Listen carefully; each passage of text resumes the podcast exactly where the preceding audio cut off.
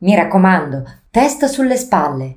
È una frase che si dice per premura, per affetto, buonsenso, ma non vale per tutti. La testa, per tenersela sulle spalle, bisogna avercela. Sono in dodici invece che ad Osimo la testa non ce l'hanno, da secoli. Sono dodici statue romane, tutte a cefale. Si trovano nell'atrio del comune di Osimo, il palazzo quattrocentesco dei priori, e sulla mancanza della loro testa sono state fatte diverse ipotesi.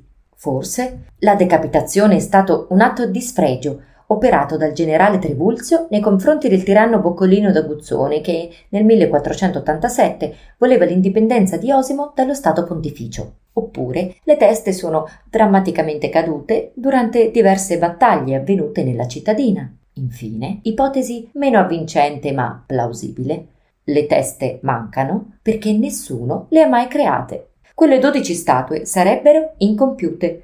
Io non so cosa abbia dovuto fare all'improvviso lo scultore nel primo o secondo secolo d.C. Fatto sta che non ha concluso il suo lavoro e da quel momento ai cittadini di Osimo viene associato l'originale epiteto di senza testa.